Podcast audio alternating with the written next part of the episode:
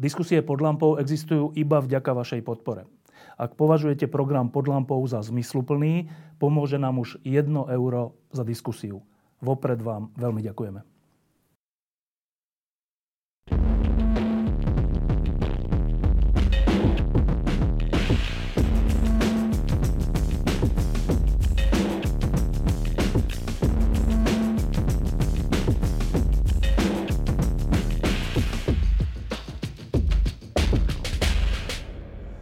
Sa blížia voľby, tak e, znovu upadáme na Slovensku do takých povrchných diskusí, vzájomných útokov a obviňovaní. A trochu zabúdame, alebo úplne zabúdame na podstatné veci. A nehovorím teraz o vojne na Ukrajine. Hovorím o tom, kam sa uberá Slovensko. E, Slovensko po roku 89 bolo súčasťou Československa a vtedy sa urobili výrazné a významné zmeny k tomu, aby sme boli normálne fungujúcou krajinou. Trvalo to prvé dva roky na Slovensku, potom prišla generácia alebo garnitúra, ktorá e, sa sústredila na úplne iné veci a Slovensko vypadlo zo všadiel. Potom znova dve volebné obdobia sme sa tu rozprávali o tom, čo chceme s touto krajinou urobiť.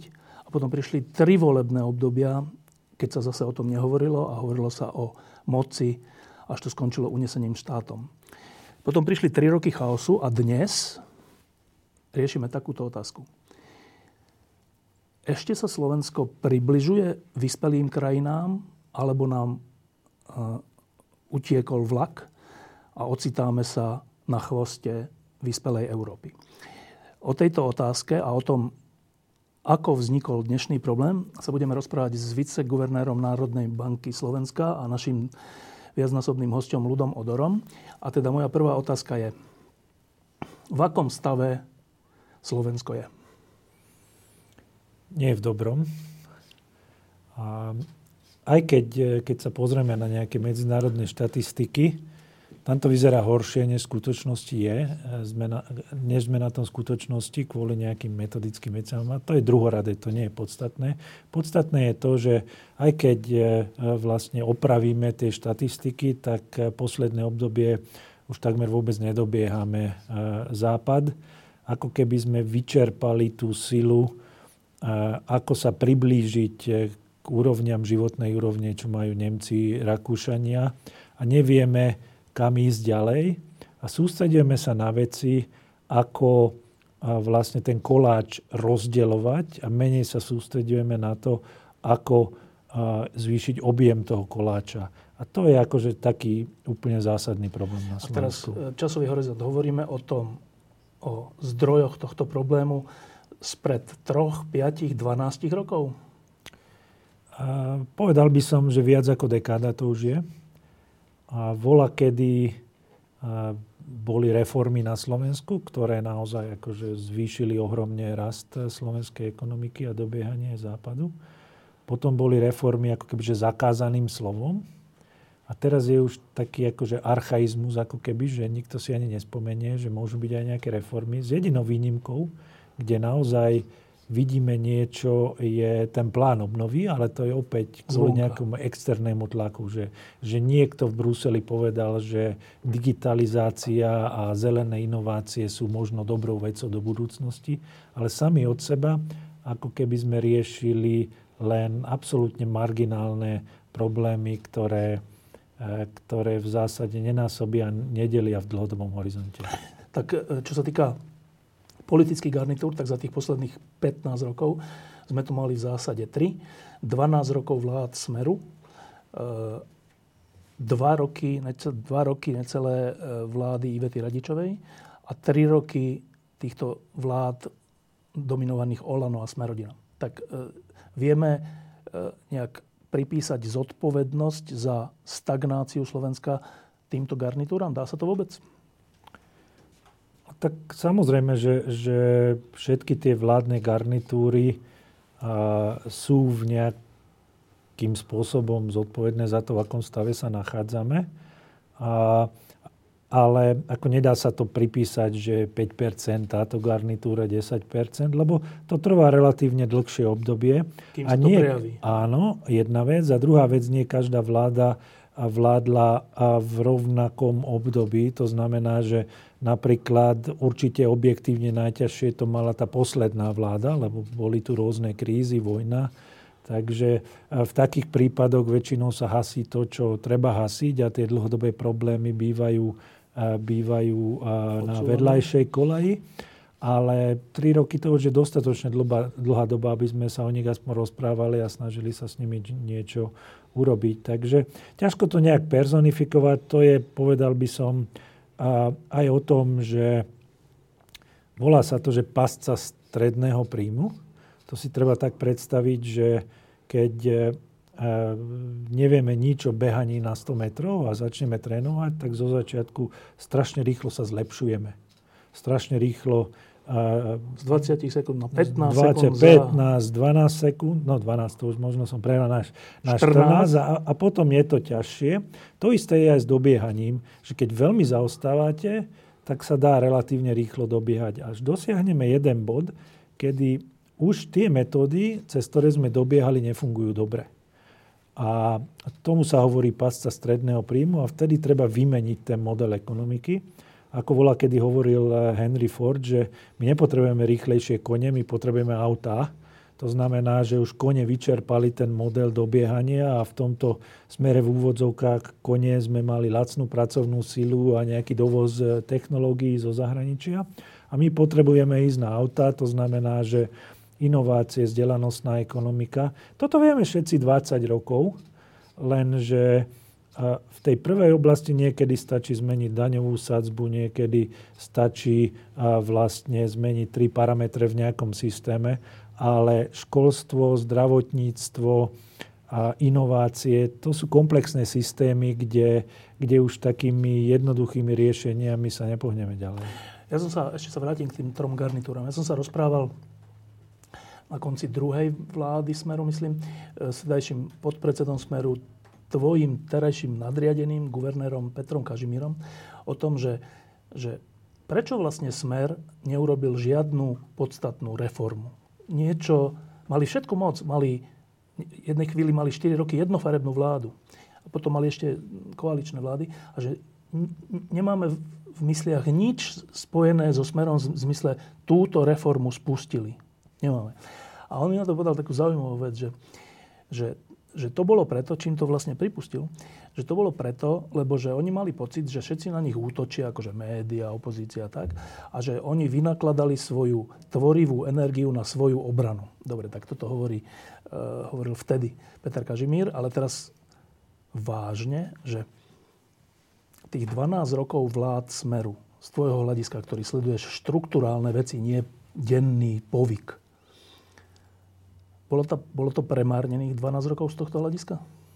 Z hľadiska ekonomického rastu prevažne áno, že tam zo začiatku vláda profitovala aj z rozbehnutého hospodárstva vlastne, lebo oni prišli tuším 2006 a všetky tie reformy boli 2003-2005. Čo Čiže práve vtedy bol, bolo to ovocie? Áno, prišlo, prišlo to ovocie, tak vtedy naozaj ako ne, ne, nebolo treba robiť niečo úplne extrémne. Len potom prišla kríza finančná a vtedy bol priestor urobiť niečo navyše. A navyše po tej finančnej kríze ešte aj e, príjmy štátneho rozpočtu začali raz relatívne rýchlejšie, takže aj bol nejaký priestor urobiť e, nielen nejaké veci zadarmo, ale aj niečo štruktúrálne, niečo, čo pomôže ekonomike z dlhodobého hľadiska. A tam ako až tak veľa výsledkov sme, sme nevideli. Takže z tohto pohľadu tie roky neboli veľmi, veľmi prospešné pre Slovensko. Naozaj z dlhodobého pohľadu. Dokonca hlas z vedľajšieho Česka, náš vtedajší prispievateľ Tomáš Nemeček nám písal, že on je úplne že prekvapený, že s takýmto politickým potenciálom, že môžeš robiť vlastne čo chceš, máš, máš jednofarebnú vládu, že neurobila tá vláda nič viditeľné, čo by napríklad v Česku vôbec zaregistrovali. A že to je, že nevýdané. Ja, tak je to nevýdané? Nie celkom nevýdané. Poznáme v Európe krajiny, kde môže prísť v zásade hociaká vláda takmer nikdy e, nič sa neurobí v prospekt nejakého dlhodobého rastu, alebo len málo kedy. A napríklad dobrým príkladom je aj Taliansko, kde v zásade môže prísť hociaká vláda, veľmi ťažko urobí nejakú náročnejšiu zmenu, lebo okamžite padne. Tam je priemerná životnosť vlády jeden rok, dva roky. Takže z tohto pohľadu nie je to nevýdané, ale povedal by som, že, e, že sú to stratené roky. Teraz druhá garnitúra bola tá kratúčka vláda Ivety Radičovej. Tá vôbec mala šancu niečo urobiť? Z dlhodobého hľadiska urobila možno dve alebo tri také zaujímavejšie veci, ale samozrejme vzhľadom na ten limitovaný priestor to, to sa nedalo. Jedna vec je, že vtedy vlastne po, eh, počas tých rokov eh, vznikala eh, vlastne alebo vznikol, vznikal ústavný zákon o rozpočtovej zodpovednosti, ktorý aspoň trošku tú zadlženosť zabrzdí z nejakého dlhodobého hľadiska. A vtedy boli aj nejaké relatívne rozumné zmeny v druhom pilieri, ktoré priniesli tie indexové fondy a dlhodobé naozaj zhodnotenie aspoň pre časť tých dôchodkov. sporiteľov dôchodkov. A musím povedať, že e, toto síce vtedy asi nespomenul, lebo neviem, pán, pán Kažimír, ale a oni vtedy urobili celkom zaujímavú dôchodkovú reformu, ktorá v tom čase bola v parlamente ešte za vlády Ivety Radičovej. Tá padla. Prišla druhá vláda a zo začiatku, tým, že trhy boli naozaj nervózne, bolo treba urobiť aj niečo dlhodobé, tak v zásade oni urobili to, že trošku osekali druhý pilier, ale na druhej strane v tom prvom pilieri aj zaviedli aj nejaké zaujímavé opatrenia. Takže Takže to bolo to hektické obdobie. Ale ja mám taký pocit, že na Slovensku robíme rozumné veci vtedy, keď je na nás nejaký tlak. Zvonka. Z, zvonka, z externých vecí, alebo, alebo trhy nás nutia k niečomu. Veď aj do EÚ sme sa dostali tak, že sme museli zaostávať. Že ako keby najskôr musíme ísť výrazne dole, aby sme, aby sme urobili to, čo je správne. Tretia garnitúra bola táto aktuálna od roku 2020 z tvojho hľadiska, čo to boli za 3 roky z hľadiska reforiem? A z hľadiska reforiem, ako som už hovoril, väčšinou sa to spájalo s tým plánom obnovy, že podľa mňa, čo sa týka kvality uvažovania o reformách, tak tie, tie plány boli relatívne dobré v porovnaní s ostatnými. Opäť platí to, že bolo to z časti akože externe vyvolané, ale problém je vždy, e, oni mali vždy problém s realizáciou že to, čo bolo treba, sa málo realizovalo a to, čo nebolo treba, tak to sa realizovalo vo veľkom. Takže e, z tohto pohľadu je tam aspoň nábeh z plánu obnovy, že čiastočne niektoré veci sa pohnú dopredu. Zaujímavé na tom je, že sa môžeme porovnávať s Českom. Boli sme e, spoločný štát a dnes sú oni na 90% priemeru Európskej únie, čo sa týka HDP na obyvateľa a my sme nejaký 70x percent. Ale to ešte nie je až také dôležité. Dôležité je ten trend, že nejaké, nejaké roky sme ich dobiehali a teraz ich už nedobiehame.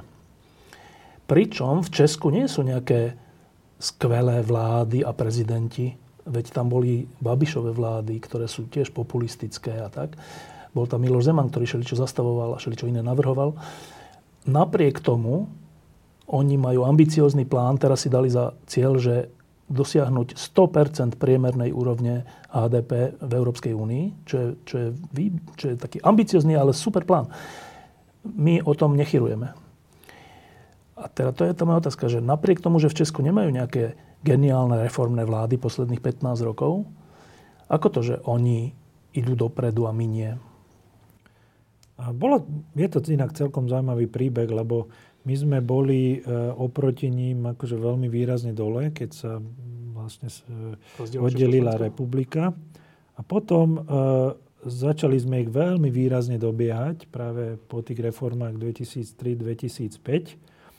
A potom sme ako keby že zastali a vidíme obrovské rozdiely napriek tomu, že sme boli jeden štát v dvoch oblastiach a to je e, zdravotníctvo a školstvo že prekročte hranice, choďte do Brna, choďte do Prahy, pozrite si tie univerzity tam a choďte aj tam do nejakých nemocníc a, a hmatateľne, očividne vidíte, vidíte ten obrovský rozdiel.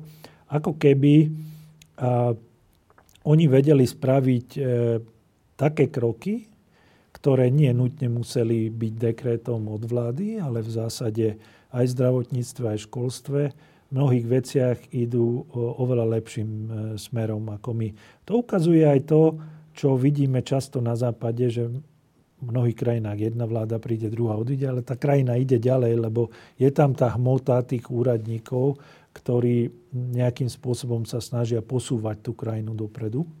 A u nás v poslednom čase skôr vidím opak, že ešte aj to, čo tak trošku funguje, fungovalo v hodnote za peniaze, tak teraz vlastne sa nenašiel ani jeden poslanec naposledy, keď hlasovali o tom, že veď na čo posúdiť tie alternatívy, kadiaľ má, má ísť diálnica, akým spôsobom, lebo to sú chlapci s ceruskami, ktorí môžu analyzovať aj potom, No ale potom už na čo? Kúpite si oblek, tak večer si nesadnete k počítaču a neprezerete 20 strán e, e, rôznych na webe, že či sa to oplatilo. Že, že ako keby aj mentálne ideme dozadu. Že už e, samozrejme tá rozpočtová zodpovednosť nie je zaujímavá téma takmer pre niekoho, na to sme si už zvykli. Ale už nie len to, už aj, už aj rozumné vynakladanie existujúcich peňazí, hodnota za peniaze, nikoho netrápi, pričom sa zdalo, že tých 7 rokov sa tam urobilo kus dobrej roboty. E, za posledné roky si všímam takú znepokojivú vec. E, keď sme my, tak povedať, vyrastali po roku 89, tak e, tu boli také vášnivé diskusie reformistov a tých, ktorí nechceli veci meniť, reformistov a populistov, povedzme, o tom, že aké majú byť dane a či má byť druhý dôchodkový pilier a či zdravotníctvo má byť celé zadarmo takzvané, alebo má, majú byť nejaké obmedzenia. A bola to, na Slovensku väčšinou tí reformátori v tých diskusiách prehrávali, lebo, lebo e, tá verejná mienka bola proste skôr naklonená tomu, že zadarmo. Ale niekedy aj vyhrali. Každopádne bola tá diskusia. A ja si posledné roky všímam takú pre mňa úplne že znepokojivú vec, že my už o takýchto veciach vôbec nediskutujeme. Že o čom sa tu verejne diskutuje je, že či máme dať všetkým ľuďom 500 eur, 100 eur alebo 200 eur a na budúce, či všetkým dôchodcom 500 eur, 100 eur. Že my, my tu, a tí tzv. reformátori, tí hovoria, že menej dať a tí populisti hovoria, že viac dať. Ale nehovoríme o tom, že o, o podstatných veciach, že vôbec, ja si nepamätám, nepamätám si o podstatných veciach verejnú nejakú diskusiu. To sa kam zvrhlo? Ja mám, ja mám len takú osobnú skúsenosť, e, čo nemusí nutne odzrkadľovať celú tú situáciu, ale tým, že v zásade 20 rokov e, som pri tých verejných politikách, rozhodnutiach a rozmýšľam o tých veciach, tak dosť často ešte aj v tých časoch, kedy kedy sme tu mali, ja neviem, 12 rokov vlády Smeru, tak sme mávali celkom dobré diskusie v, v pozadí, že aj napriek tomu, že ľudia hlásali niečo na tlačovkách, tak chceli zhruba vedieť, že kde sme, čo by pomohlo, čo by sa dalo robiť a tak ďalej. Ja som mal taký pocit, že sa báli zadlžiť krajinu dokonca. Bo, boli aj také časy, áno. A e, teraz, že týchto rozhovorov že je nula že v zásade ja osobne sa nerozprávam s nikým takmer o tom, že myslím s politikou, že dobre, tak čo by sa dalo, aké, ak, aké máte vy návrhy a tak ďalej.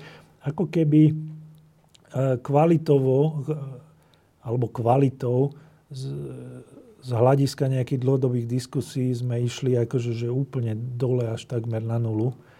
A čo asi nie je úplne rozumné z dlhodobého hľadiska, ale bohužiaľ tam sme v súčasnosti. No, väčšinou to tak býva, že keď sa o dôležitých veciach, ktoré sú pred nami, a tie sú stále pred nami, nežijeme na ostrove, žijeme v konkurenčnom svete a ostatné krajiny nespia, vzdialujú sa, tak ak tejto krajine nebudeme hovoriť o dôležitých veciach dnes, včera a predvčerom, tak zajtra a pozajtra tie dôležité veci sa stanú realitou a zaskočia nás strašným spôsobom. E, sme na tejto ceste, že teraz nie, to nie je, že grécka cesta, teraz nehovoríme o dlhu, ale že sme na te, tej ceste, že keďže, ter, keďže dnes a včera nehovoríme o dôležitých veciach, tak nás čaká v budúcnosti šoková terapia?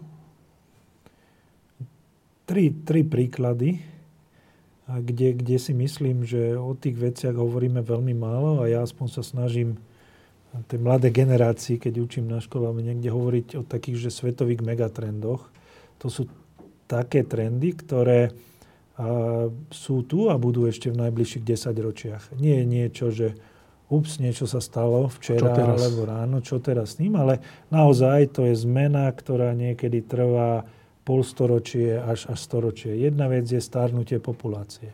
No predsa všetci vieme, že e, v 70. rokoch sme tu mali tzv. husákové deti, odídeme do dôchodku a tie sluby, ktoré sú momentálne v dôchodkovom systéme, a nám nebude môcť nikto e, splniť. splniť. Čo urobíme? Sekneme naše dôchodky alebo zvýšime dane a odplašíme mladí. Akože neriešime to, pričom vieme s istotou takmer, že, že sa to stane. Technologická revolúcia. Každý deň vidíme o tom, aké nové schopnosti dokáže umelá inteligencia. A my a nevieme to a, vlastne využívať dostatočne ani v zdravotníctve, ani v školstve. A, a, a navyše potom hrozí, že tam, kde my sme dobrí, to znamená, čo v nejakom automobilovom priemysle, že to keď budú všetko robiť roboti, tak akože kde sa zamestnáme, alebo čo budeme, čo budeme potom robiť. To je druhý taký výrazný trend, ktorý vidíme, tú technologickú revolúciu. A tretia vec, čo spomenie len tá klimatická zmena. To znamená, že to nie je len hrozba, ale aj, aj príležitosť, ako hovoriť o zelených inováciách, že čo všetko treba urobiť v biznise, aby sme aby sme teda vedeli byť e, konkurencieschopní na jednej strane, na druhej strane lepší k prírode. A, a vlastne o týchto veciach, e, keď nechce o tom Brusel diskutovať, tak my o nich nediskutujeme. A čo sme potom... Čo sme to za spoločnosť, ktorá nevie rozoznať kľúčové výzvy doby? No, Môžem ilustrovať jednou štatistikou. Minule sme e, robili taký prieskum národných hodnot na Slovensku a v top 20 nebolo vzdelanie. V top 20? Top 20 nebolo vzdelanie. Že ak, ak, ak si to naozaj myslia ľudia, že vzdelanie nepatrí do top 20 hodnot na Slovensku, tak všetko ostatné, čo vidíme v politike, je len odrazom tohoto sveta. Dobre, kedy si sa hovorilo, že o takom riziku, že keďže sme tu mali investičný deficit alebo dlh, tak keď prišli veľké investície, čo boli automobilky najmä, tak e, jednak sa ľudia z toho tešili, ale takí tí prezieravejší ľudia, alebo ľudia, ktorí mysleli troška aj dopredu, hovorili, že ale to nemôže byť cieľ, lebo e, nemôžeme sa stať montážnou dielňou, lebo to raz sa zase niekde inde presunie a keď ten čas nevyužijeme, tak potom budeme mať veľký problém. E, ty teraz hovoríš, že existuje technologická revolúcia aj v týmto smerom, čo sa týka automobilového priemyslu. Keďže sme tie roky na to nemysleli a není tu o tom tá diskusia, e, tak nečaká nás to, že z tej montážnej dielne sa prepadneme k, k krajine nezamestnaných? E, takto. Ten automobilový priemysel ešte stále nás môže z časti zachrániť, lebo tam, e, tam sa dejú tie e, rôzne procesy. Jednak my máme vybudovanú relatívne veľkú bázu a veľa nainvestovaných peňazí. To znamená, že nie je úplne jednoduché toto všetko zavrieť. A premiestniť. A, a premiestniť. A navyše, kam premiestniť, teraz keď sme videli pri covide a iných šokoch, že tie reťazce nefungovali, tá doprava, tak nie je to také zlé mať v Strednej Európe eh, nejakú dobrú bázu, len my musíme naskočiť na tú novú vlnu, na elektrické auta, na batérie, na, na všetko, čo súvisí s mo- mobilitou v doprave nie 20. storočia, ale 21. storočia. Ale ak my to nedokážeme, ak, ak naozaj budeme trvať, že my tu chceme spalovacie motory do roku 2100, alebo ja neviem, vymýšľam si nejak, nejaký dátum, tak opäť, opäť nerozmýšľame strategicky do budúcnosti.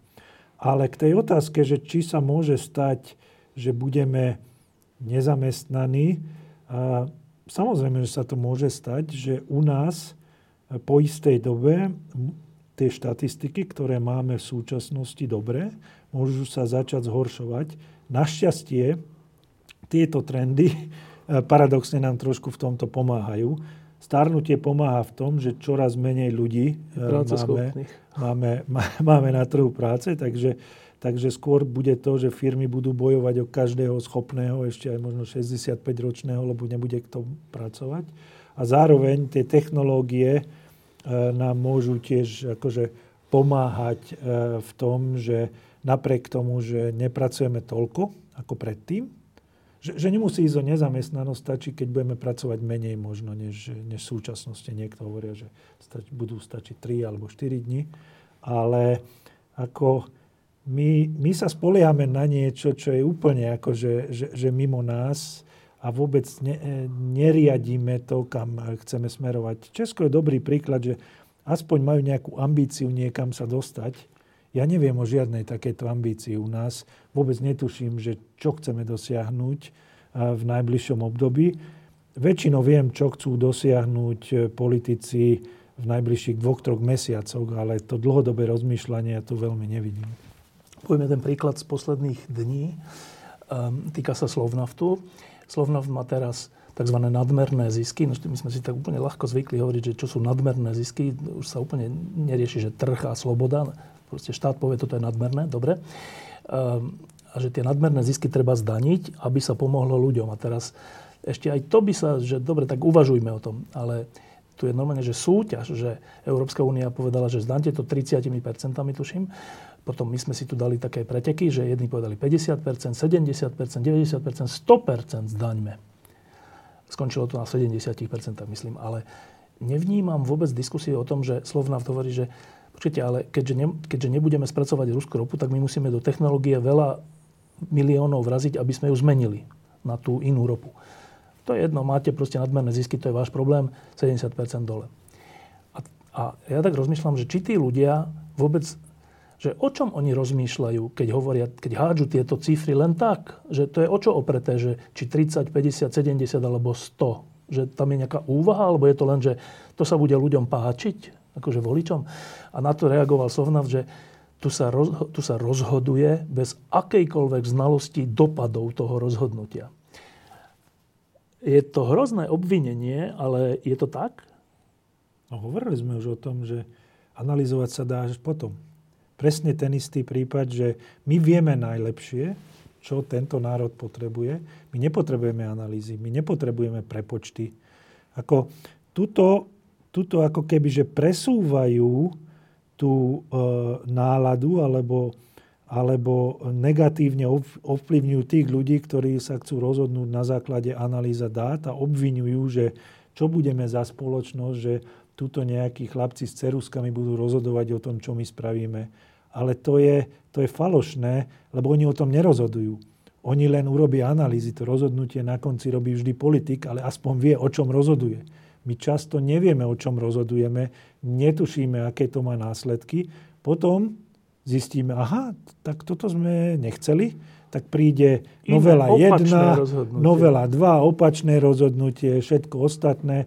Takže my ako keby e, sme si ešte nezvykli na to, čo v bežnom živote robíme dosť často, že predtým, ako niečo urobíme, si premyslíme alternatívy a vybereme si to, ktoré je pre nás najlepšie. Ako keby, že štát by to nemal robiť, lebo politik vnútorne cíti, že čo je pre ten štát najlepšie.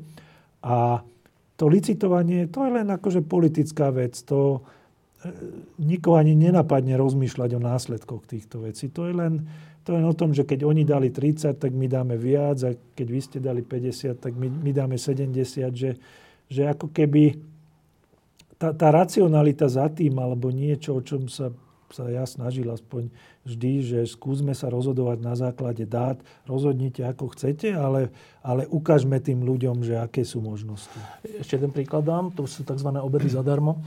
Keď, keď s tým prišiel smer, tak e, rozumní ľudia hovorili, že však Dobre, diskutujme o tom. E, sú deti, ktoré, si ne, ktoré sú z takých rodín, že si nemôžu dovoliť obedy? Dobre, tak v tom prípade je na mieste pomoc týmto deťom. Ale urobilo sa to plošne.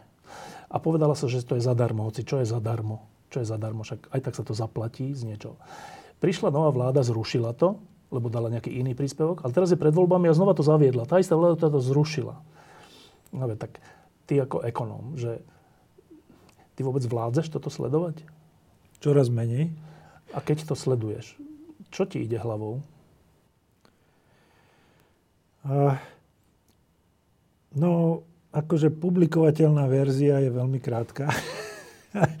a to znamená, že vlastne ja úplne rozumiem tej veci, že pred voľbami chcem urobiť niečo, čo je akože bombastické a, a naháňam nejaké, nejaké percentá. A, ale ako sa dostať z tej situácie, že mám nejakú ústavnú väčšinu v parlamente a mám dva roky relatívne, keď viem, že sa dá v tých dvoch rokoch a, keby som nevedel, tak všetci na to upozorňovali, že v prvých dvoch rokoch skúste niečo urobiť tak v zásade e, potom sa vrátim tam, kde som bol predtým a popri tom mám pri tých bombastických veciach preferencie, nechcem povedať kde, úplne pri minime, tak v ekonomickom žargóne sa tomu hovorí, že katastrofálna investícia. Že ja som investoval, že strašne veľa politického kapitálu a v konečnom dôsledku som na tom oveľa horšie než na začiatku. Čo to, čo, čo to je, ak nie totálne zlyhanie? Ja trocha sledujem diskusiu v Českej republike a tam v hlavných diskusných programoch a hlavných vysielacích časoch. Býva teraz aj dlhšie diskusia o tom, že nakoľko je to, čo robia udržateľné, nakoľko je ten deficit udržateľný, nakoľko je štátny rozpočet tak, ako je postavený rozumný. E, sú tam všelijaké inštitúcie, ktoré do toho hovoria a sú prizývané o tom hovoriť, nejaká rozpočtová rada a taká rada a NERV a všelijaké, ktorých zástupcovia sú úplne že kvalifikovaní ľudia, ktorí sa k tomu vyjadrujú úplne že ostro konfrontácii s ministrom financií alebo s predsedom vlády alebo s opozíciou. A je to úplne že zaujímavé sledovať. A teraz, keď si prepnem, tak povediať, na Slovensko, tak ja to nepočujem. Ja počujem, že toho treba zavrieť a nie, toho treba zavrieť a a ten klame a nie, ten je plagiátor a ten je, že úplne, že osobné invektívy a urážky, ale že tú podstatnú vec, že čo s tým Českom a čo s tým Slovenskom, tak oni o tom diskutujú, my nie. Čak, ale ty si z tej ekonomickej elity, že to sa, kde sa to stratilo? strácalo sa to postupne. Ako keď, keď sa na to ja tak pozerám. Ako, aj my sme oveľa skôr vytvorili napríklad aj tú rozpočtovú radu než Češi. Tu boli akože diskusie vtedy, aspoň boli nejaké prestrelky. Sám som mal nejaké prestrelky s ministrom financí v tom, v tom čase. Takže niečo tu, niečo tu bolo. Ale ja to vidím, ako keby sa to stratilo v takých dvoch, troch e, významných krokoch. To, to prvé bolo E, pád vlády Ivety Radičovej, kedy, ja nie som politolog, nebudem hovoriť, kto za to môže, ako alebo čo bolo, ale minimálne veľa ľudí, ktorí si mysleli, že nejaké reformy budú alebo budú pokračovať a, a zrazu kvôli vnútorným hádkam sa to stratilo, tak úplne stratili záujem robiť verejnú politiku, že úplne odišli od toho. A potom e, taký druhý dôležitý moment bol, keď keď, e, ja neviem, pred troma rokmi zase sa vytvorila taká skupina, že áno, tak skúsme niečo urobiť e, aj s tou ekonomikou, sú nejaké nápady, čo ďalej. A potom ľudia videli, že v zásade e, rozhoduje jeden človek, aj ten asi podľa toho, ako, ako nohou stal ráno, alebo, alebo ja neviem, z nepochopiteľných dôvodov mení rozhodnutia alebo nerozhodujú, tak v zásade opäť tí ľudia postupne odchádzali, stratili záujem a, a teraz v zásade veľa, veľa ekonómov, ktorí boli dobrí a chceli niečo urobiť pre štát, tak postupne tak rezignovali na to, že veď, keď sa nič neurobí, a nikto ani nediskutuje o týchto veciach, nevieme, z akých dôvodov sa rozhoduje tak, ako sa rozhoduje, tak postupne odišli od toho. A, takže je, je, taký, je taká všeobecná frustrácia aspoň ja to cítim v tej ekonomickej e, obci, že, že no, tak e, zase musíme čakať na nejaké dobré časy, kedy sa bude dať niečo robiť. Čo môže byť za 8 rokov? Ja neviem, kedy. No, dobre, a teraz, keďže sme v takejto situácii, nehovoríme o podstatných veciach. Prijímame veci bez rozmyslu, bez toho, aby sme si povedali, či to Slovensku pomôže do budúcnosti alebo nie. Zdaňujeme firmy bez ohľadu na to, čo to s nimi urobí. Ehm, robíme plán obnovy len z donútenia a aj to tak, že ho v konečnom dôsledku tie zákony vykucháme v dôležitých veciach, aby vôbec prešli. A teraz, dobre, z toho by vyplynulo, že bude pretrvávať táto situácia, keď nedobiehame vyspelé krajiny a keď sa nám napríklad Česko vzdialuje. No lenže ak to bude pokračovať, tak my tu budeme mať ďalej mladých ľudí, ktorí budú chodiť do našich základných a stredných škôl a potom odchádzať do zahraničia, tí najšikovnejší. Ďalej tu budeme mať našich rodičov a starých rodičov, za chvíľu aj nás v našom veku, ktorí budú potrebať zdravotnú starostlivosť kvalitnú a nedostanú ju. Ďalej tu bude e, e, veľká skupina neinformovaných ľudí, keďže tá verejná diskusia neprebieha a tým pádom budeme ďalej si voliť populisticky alebo emocionálne alebo nejak tak. Čiže to nie je len tak, že dobre, no tak je to blbé, ale však nejak prežijeme. To je tak, že keď nič nebudeme robiť, tak skoro by som povedal, že neprežijeme. Že prežijeme ako taký skanzen, ako, nejaký, ako periféria.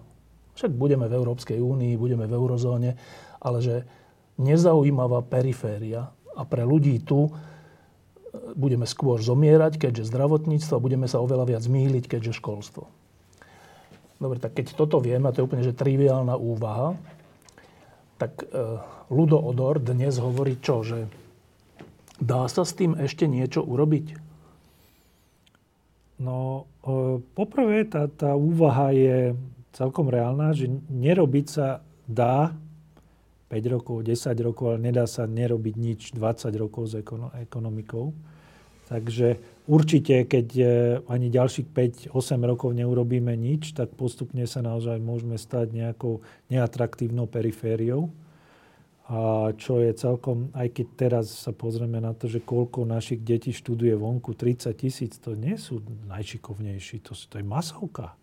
Toto masovo odchádzajú deti do zahraničia. No a tá otázka druhá je tá podstatná. A ja, ja na, na to rozmýšľam dosť často, že čo sa dá ešte robiť, lebo mňa nikdy nebavilo to, že povedzme si teraz pri pive, že jak zle je a, a jak, jak ešte horšie bude, že, že skúsiť e, s tým niečo urobiť alebo aspoň nejaké veci pohnúť dopredu. Ja trošku vidím a dve, tri také svetielka nádeje, ktoré, ktoré e, môžu byť. Tá jedna vec je, že e, existuje skupina ľudí, ktorí sa snažia suplovať štát.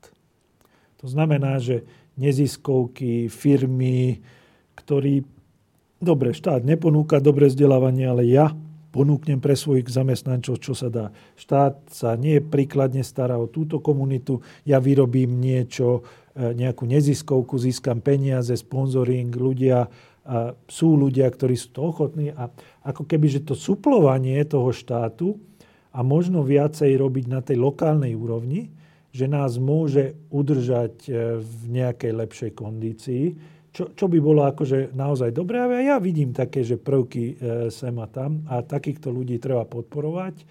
A myslím si, že aj keď budeme hovoriť o možno aj budúcej reforme na Slovensku, tak z časti by sme mali chcieť podľa mňa e, možno ešte jednu takú decentralizáciu, že tie rozhodnutia ešte viacej trošku posunúť nižšie. A keď je marazmus na tej celkovej úrovni, tak dúfajme, že nebude marazmus na všetkých lokálnych úrovniach, že aspoň niekde niečo, niečo bude fungovať. To je, to je pozitívny znak číslo 1. Pozitívny znak číslo 2, to cítim vlastne z toho, že dosť často aj my potrebujeme nejakých e, šikovných ľudí a celkom celkom sa nám darí obsadzovať aj niektoré zaujímavé pozície zo zahraničia, alebo e, Slovákmi zo zahraničia, ktorí študovali vonku, prichádzajú a chcú, chceli by tu niečo zmeniť, že majú, majú ten pocit, že by, že by aj vedeli, že majú tie schopnosti, len, im, len ešte nemali tú príležitosť a podľa mňa, keby sme túto nejakú generačnú zmenu vedeli spraviť, že trošku dobre, môžeme sa mi hádať od, od, rána do večera, ale nechajme týchto mladých, ktorí sa vrátili, trošku niečo urobiť pre Slovensko.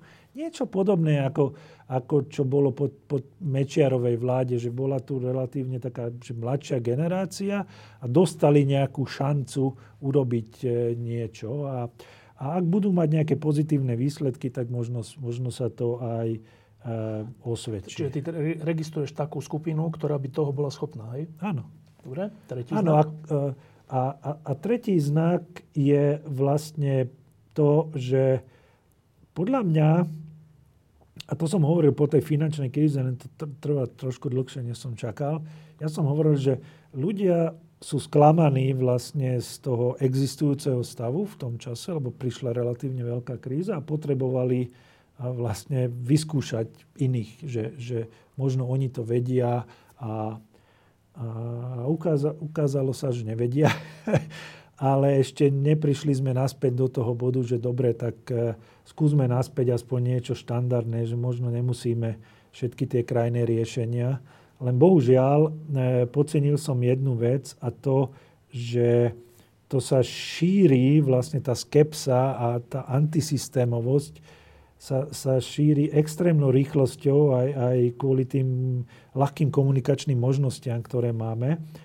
A môžeme sa dostať do situácie, kedy už nebude ľahký návrat k tým štandardnejším riešeniam, ale stá, ja ešte stále verím v to, že ľudia v konečnom dôsledku si uvedomia, ak naozaj bude zle opäť, a, a bude nad nami zase nejaký damoklov meč, buď v podobe toho, že nebudeme vedieť umiestniť štátne dlhopisy, alebo uh, budeme mať, uh, ja, ja neviem, opäť uh, regióny, kde, kde naozaj nič nebude, tak v takom prípade sa, sa zobudia tí ľudia a pôjdeme zase nejakou štandardnejšou cestou. Takže mám nejaké takéto svetielka nádeje, ale nie sú to proste silné reflektory, ktoré mi svietia do tvare. No, e, keď sme v 90. rokoch rozmýšľali o tom, že čo s touto krajinou, a tá diskusia tu bola, tak to bolo také zaujímavé garde, že, že po tom, čo teda bol mečerizmus porazený a prišla normálnejšia garnitúra, tak e, sme tak diskutovali o tom, že a my sa chceme priblížiť k tým európskym spôsobom a riešeniam, alebo dokonca ich prekonať a byť v tom viac vpredu. Lebo vtedy sa hovorilo, že Európska únia zaostáva, že je už troška skosnatená a že tie riešenia daňové a všelijaké iné už nie sú na, na úrovni tej doby a na úrovni požiadavok toho, čo sa nazývalo globalizácia a súťaž a tak. Čiže potom sa urobili niektoré reformy a dokonca aj iní reformátori hovorili, že fú, na Slovensku sa nejak, nejak do toho pustili, že to by sme my u nás nikdy nepresadili takúto vec hľadom voličom a tak vo Francúzsku, ale aj v Česku. No a teraz, teraz tú hodinu hovoríme o tom, že v akom stave je Slovensko, v zmysle, že mali by sme sa pokúsiť dobehnúť Európsku úniu a jej štandardy. Ale keď sa vrátim k tej diskusii z 90. rokov, však ona vlastne pretrváva v iných krajinách, u nás nie, Európska únia sa už poučila a už uh, robí rozhodnutia a, a, a reformy na úrovni doby, alebo je to stále ten zaostávajúci región? Áno, to je, to jedna vec je dobiehať niekoho, ktorý možno zase stráca za, za Iným. svetom. A trošku je to stále prípad ešte Európy, keď sa pozrieme napríklad top 20 inovatívnych firiem vo svete, tak eh, ledva tam nájdeme nejakú firmu z Európy. To znamená, že nájdeme tam väčšinou čínske firmy a Spojené štáty pochopiteľne stále. Takže ako keby z hľadiska tej produktivity Európa eh, zaostáva za, za Spojenými štátmi naďalej. A stále sú tam nejaké rezervy. Na druhej strane, tam, kde Európa trošku má navrh, a to je skôr e, tá, povedal by som, taká sociálna istota pre tých ľudí, že dosť často pre človeka nie je dôležitý len ten príjem, ale aj s akou istotou môže mať ten príjem a tam trošku Európa má návrh, že možno nejdú tak rýchlo, ale zase na druhej strane vedia zabezpečiť pre širšie vrstvy nejaký, e, nejaký príjem. Takže z tohto hľadiska a aj Európa by potrebovala nejaké zásadné reformy a konec koncov aj to je vlastne uh, zmysel toho plánu obnovy. To nebolo kvôli Slovensku vymyslené, že nech Slovensko dobieha, tak vymyslíme plán obnovy. To bolo pre Európu, lebo cítia, že práve v digitalizácii, technologickej revolúcii a v tých zelených technológiách, to je aj skôr voľba, že Európa chce v tejto problematike ísť rýchlejšie ako iné krajiny, ale minimálne v tej digitalizácie to je aj aj úplne objektívna vec, ktorú Európa musí robiť, lebo iba zo pár krajín to vie robiť v Európe e, dobre, najmä niektoré škandinávske krajiny. Takže stále platí to, že Európa má tiež e, svoje problémy. A my, my bohužiaľ sme prestali konvergovať k tej Európe, ktorá stále má ešte problémy oproti svetu. dvojnásobný problém, čo my máme. Áno. Ešte jedna vec, ktorá, nad ktorou si lámem hlavu už dlho, že keď je, prišla jedna kríza, druhá kríza, pandémia, tak e, stále sa presadili také tie krátkodobé, asi rozumné riešenia, ale krátkodobé, že dobre, tak e, vytlačíme veľa peňazí. Volalo sa to kvantitatívne uvoľňovanie a teraz sa to volá plán obnovy a ak sa to volá, ale že v zásade ide o to, že, že vytlačíme peniaze a budeme mať zdroje na okamžité nejaké riešenia zase v tých 90. rokoch takáto vec by bola pre, na, pre mňa úplne že nepredstaviteľná, že čo, že však tl- nekryté peniaze sa nemajú tlačiť. Dobre, v krízovej situácii raz za život, ale nie, že opakovane. A ale výsledok, alebo dôsledok, jeden z dôsledkov, to sa ťa chcem opýtať, jeden z dôsledkov toho, podľa učebníc, je, že tým sa zvýši inflácia. A dlho sa hovorí, ale to, to neplatí. A v skutočnosti to ani neplatilo dlhé roky, že bolo kvantitatívne uvoľnenie miliardy, miliardy, miliardy do talianských dlhopisov, do nezdravých dlhopisov všelijakých, ale inflácia sa držala pri tom cieli 2% v Európskej únii, aj v Amerike nejakým spôsobom. A zrazu dnes my tu len tak hovoríme, že inflácia 10%, 15%, že to sú také cifry, ktoré v tých 90. rokoch, my sme tak hovorili, že to tak v Rusku môže byť na Ukrajine, neviem kde, v, vtedajšej. A že my to tu dnes máme. Že, to je najvyššia inflácia, čo si ja pamätám za svoj život. Ja nie, ja si pamätám vyššiu. Ktorú? V 90. roku povedzme? Tuším, 99-2000 niekedy bola Koľko? Viac? No, no, hej, hej, v jednom roku bolo 14,2. A koľko my máme vlastne infláciu? No, teraz máme nejakých 14,8. No, čiže neuveriteľné. Dobre. Je to dôsledok toho, že my v Európe sme si zvykli tlačiť peniaze? Nie. Vôbec? Vôbec? Vôbec. Vôbec. Ako... Čiže neplatí učebnicová poučka, že keď tlačíš nekryté peniaze, zahrávaš sa s infláciou? Hm, platí. A my sme tlačili nekryté peniaze a nezahrávali sme sa s infláciou? Takto. Ono záleží od toho, kde sú tie peniaze. Áno, lebo darmo, sa, darmo tá centrálna banka dá tým bankám peniaze, aj, aj 5 triliónov. Keď tie banky tie peniaze nedostanú do ekonomiky, tak nemá čo zvyšovať infláciu. A videli sme, že už Fed prestal s kvantitatívnym uvoľňovaním a vtedy začala prichádzať inflácia. Ale nemá to také, že oneskorenie? Nie, nie, poviem, že kvôli čomu to je.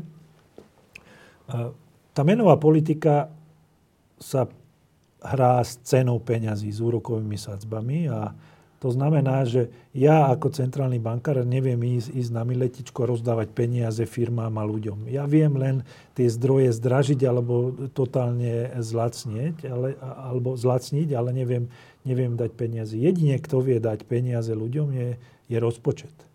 A v Amerike sa stalo to, že vlastne až keď ten rozpočet vymysleli tie stimuly za obrovské peniaze, tak samozrejme bolo to financované aj z časti z dlhu, alebo teda aj, aj z nákupných programov, tak vtedy sa dostanú tie peniaze do ekonomiky a to dvihne potom infláciu. Že menová politika bez toho, aby, aby tá rozpočtová sa nepridala, tak to nevieme urobiť. A v Európe ani zďaleka toto sa nestalo. Aj preto nevidíme v Európe nejakú vnútorne rastúcu infláciu. Tá inflácia nie je znútra krajín, ale zvonka. Sú to potraviny, sú to energie, ktoré, dané vojnou ktoré teda? sú da, dané aj vojnou, ale dané z časti aj tým, že vlastne tá Amerika výrazne zvýšila dopyt a to e, vybehli ceny takmer všetkého kvôli tomu, že tá doprava bola zamrznutá a dlhšiu dobu. Takže kým nespojíme tú menovú politiku s tou rozdávačkou, a to sme videli všade v histórii, hyperinflácia, vysoká inflácia bola vtedy, keď panovník financoval svoje vojny nie z toho, že si požičal peniaze, ale z toho, že centrálna banka vytlačila peniaze, dala panovníkovi a panovník to dal do ekonomiky. To je dôležité, že musíme to dať do ekonomiky. Kým nedáme do ekonomiky, nemáme infláciu. Dobre, ale tak, e, má to jeden, jeden háčik, že e, Centrálna banka Európska v tomto prípade vytlačila veľa, veľa, veľa miliárd na nákup dlhopisov štátov, na nákup dlhov štátov, ano. napríklad aj takých štátov, ktorý, ktoré rozpo, hospodária ne, nezodpovedne, Taliansko, Španielsko, Grécko, neviem kto. A kritici hovoria, keď týmto štátom ty, ty ako centrálna banka kúpiš ich dlhopisy za cenu, ktorá je nereálna, lebo vytlačíš peniaze, tak povzbudiš tie štáty, tých panovníkov, aby ďalej rozdávali tomu ľudu a teda zvyšovali tú infláciu. Inými slovami, to rozhodnutie centrálnej banky priamo stimuluje tú infláciu. Nie, nie tým, že by ju ono spôsobilo, ale tým, že nezodpovedných panovníkov vlády e, nemotivuje k normálnemu spravovaniu, ale k pokračovaniu toho, toho dlhového hospodárenia. Nie je to pravda? Je to pravda, aspoň teda tá časť, že zámerom tej menovej politiky, keď je zle, je to, aby peniaze boli lacné, dostupné, aby sme oživili ekonomiku. To znamená, že aby banky dostávali lacnejšie úvery, aby štáty dostávali lacnejšie, aby firmy dostávali, ľudia dostávali lacnejšie. Že to je zámer. To je ten zámer menovej politiky, že urobme to lacnejšie, ale to neznamená, že ja teraz dám nové peniaze do ekonomiky v miliardách. To len znamená, že v zásade v tom nízkoúročnom úrokovom prostredí naozaj je pravda, že nemajú štáty motiváciu až tak výrazne eh, konsolidovať verejné no. financie, ale to je ten zámer menovej politiky. To nie je, to, to, to, nie, to, to je taký, že vedľajší negatívny efekt no, toho, že tie peniaze efekt. sú lacné. Nie je ten hlavný efekt, lebo videli sme, že nebola nikde inflácia. Hej? Za od 2009 do 2018 v Amerike, kde bola hyperinflácia, ale kde bola vysoká? Nikde nebola. Práve kvôli tomu, že vtedy neboli tie stimuly. Že štát musí urobiť nejaký veľký... Či je to problém, to je iná otázka. Samozrejme, že je to problém. Bolo by oveľa lepšie, keby štáty sa, rozpra- sa keby štáty hospodárili o čosi lepšie a v takom prípade vlastne tá dlhodobá udržateľnosť bude zabezpečená. Ale ak máte problém, že hrozí vám obrovský prepad ekonomiky a hrozí vám veľká deflácia, ako napríklad v, v krízových časoch 30. rokoch minulého storočia, tak toto riešenie ešte stále lepšie, ako nechať ekonomiku padnúť o 30 A nie je to len od, oddialenie problému? Samozrejme, že je. A keď to tie národné vlády ne, nevyužijú, tak vlastne to bude ešte horšie potom? A povedal by som, že namiesto nejakého jedného obrovského pádu, tak tu máme také, že, že po, pozvolne neoptimálnu situáciu. A otázka je, ako to druho to trvá, ako to skončí. Ak to skončí tak, že v končnom dôsledku aj tak bude veľký problém, tak kúpili sme si čas, ale nevyužili sme mhm. to a to je problém. A, takže áno, je, je to problém, ale a z hľadiska riešenia hospodárstva, to je stále lepšie, ako nechať naozaj ekonomiku padnúť o 20-30 um, Preto sa to pýtam, lebo neustále čítam už roky, že Taliansko je na tom veľmi zle, čo sa týka štátneho dlhu a čo sa týka tým pádom aj prípadného vplyvu pádu Talianska na eurozónu ako takú. Niektorí že to by úplne zničilo eurozónu. Neviem. Uh, dobre, ale keďže to čítam už roky, roky, roky, tak asi si z toho robím taký uzáver, že aha, no tak keďže je to tak roky, tak asi Taliansko s tým veľa nerobí a asi sa teda spolieha na to, že stále dostane tie lacnejšie peniaze alebo že ich ne, vykupí niekto tie ich zlé dlhopisy štátne. A z toho mi teda vyplýva, že, že teda my to iba odkladáme, lebo keď sa pozerám na čísla toho dlhu, a nie len Talianska, ale aj ďalších krajín, Španielska a ďalších, juž, juhu Európy, tak si hovorím, že to čo vlastne my robíme, že vidíme, že je problém, nevieme donútiť Talianov a Španielov, však to je v poriadku, nevieme ich donútiť, aby hospodárili lepšie, tak tam stále nalievame, tak povediac, peniaze v nádeji, že čo? Že raz prídu k rozumu?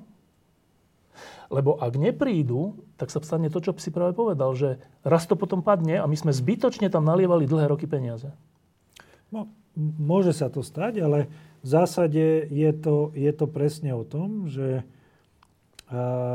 tie vysoké dlhy nás raz dobehnú nejakým no. spôsobom. Tie vysoké dlhy a, je, je možné riešiť rôznym spôsobom, ale, ale ani jedno to riešenie nie je úplne optimálne. Takže v konečnom dôsledku tak či tak to bude mať nejaké negatívne následky. A, a ja som vtedy hovoril, že sú v zásade dve také čisté riešenia v eurozóne, ktoré môžu tento problém riešiť. Ten prvý problém, e, teda prvá možnosť je, že ako v Amerike funguje, že vlastne federálna úroveň nezodpovedá za, štát, za dlhy jednotlivých štátov, ale to bolo porušené hneď pri, pri finančnej kríze, takže vrátiť sa tam je relatívne ťažké. Alebo je druhá možnosť, ako je v Nemecku, že nemecká nejaká krajina môže e, zle hospo- e, môže e, vlastne byť zachra- nie, nie, môže byť zachránená štátom, ale štát potom predpíše, čo má robiť. Hej. A my sme v takom stave, že my zachraňujeme, ale, ale nevieme predpisovať čo. A, a to je to najhoršie riešenie, ktoré existuje.